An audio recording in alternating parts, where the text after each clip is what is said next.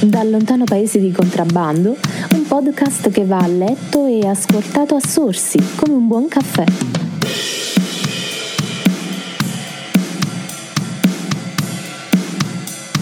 E si riparte, si riparte con tutta la calma che è necessaria in questi casi quando un canale è appena agli inizi si riparte con uh, delle novità innanzitutto. Le pagine dedicate ai libri si sono sdoppiate e sono diventate due.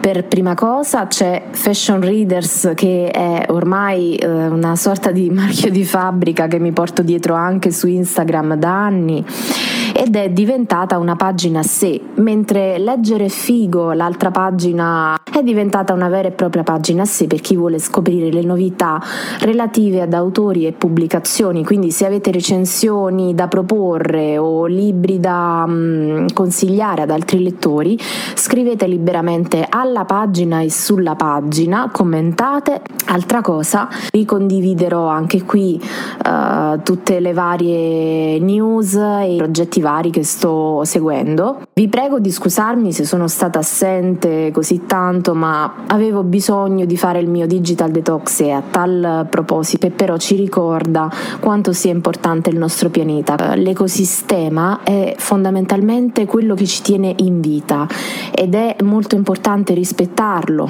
perché tolti i precetti religiosi vari, tolti i retaggi del passato, è proprio vero che l'essere umano è custode di tutto questo ambiente entro il quale si muove e quindi non può che mantenerlo quanto più possibile pulito proprio perché è questo ecosistema che gli darà da vivere, è questo l'ecosistema in cui si muove e in cui dovrà avere il suo raggio di azione.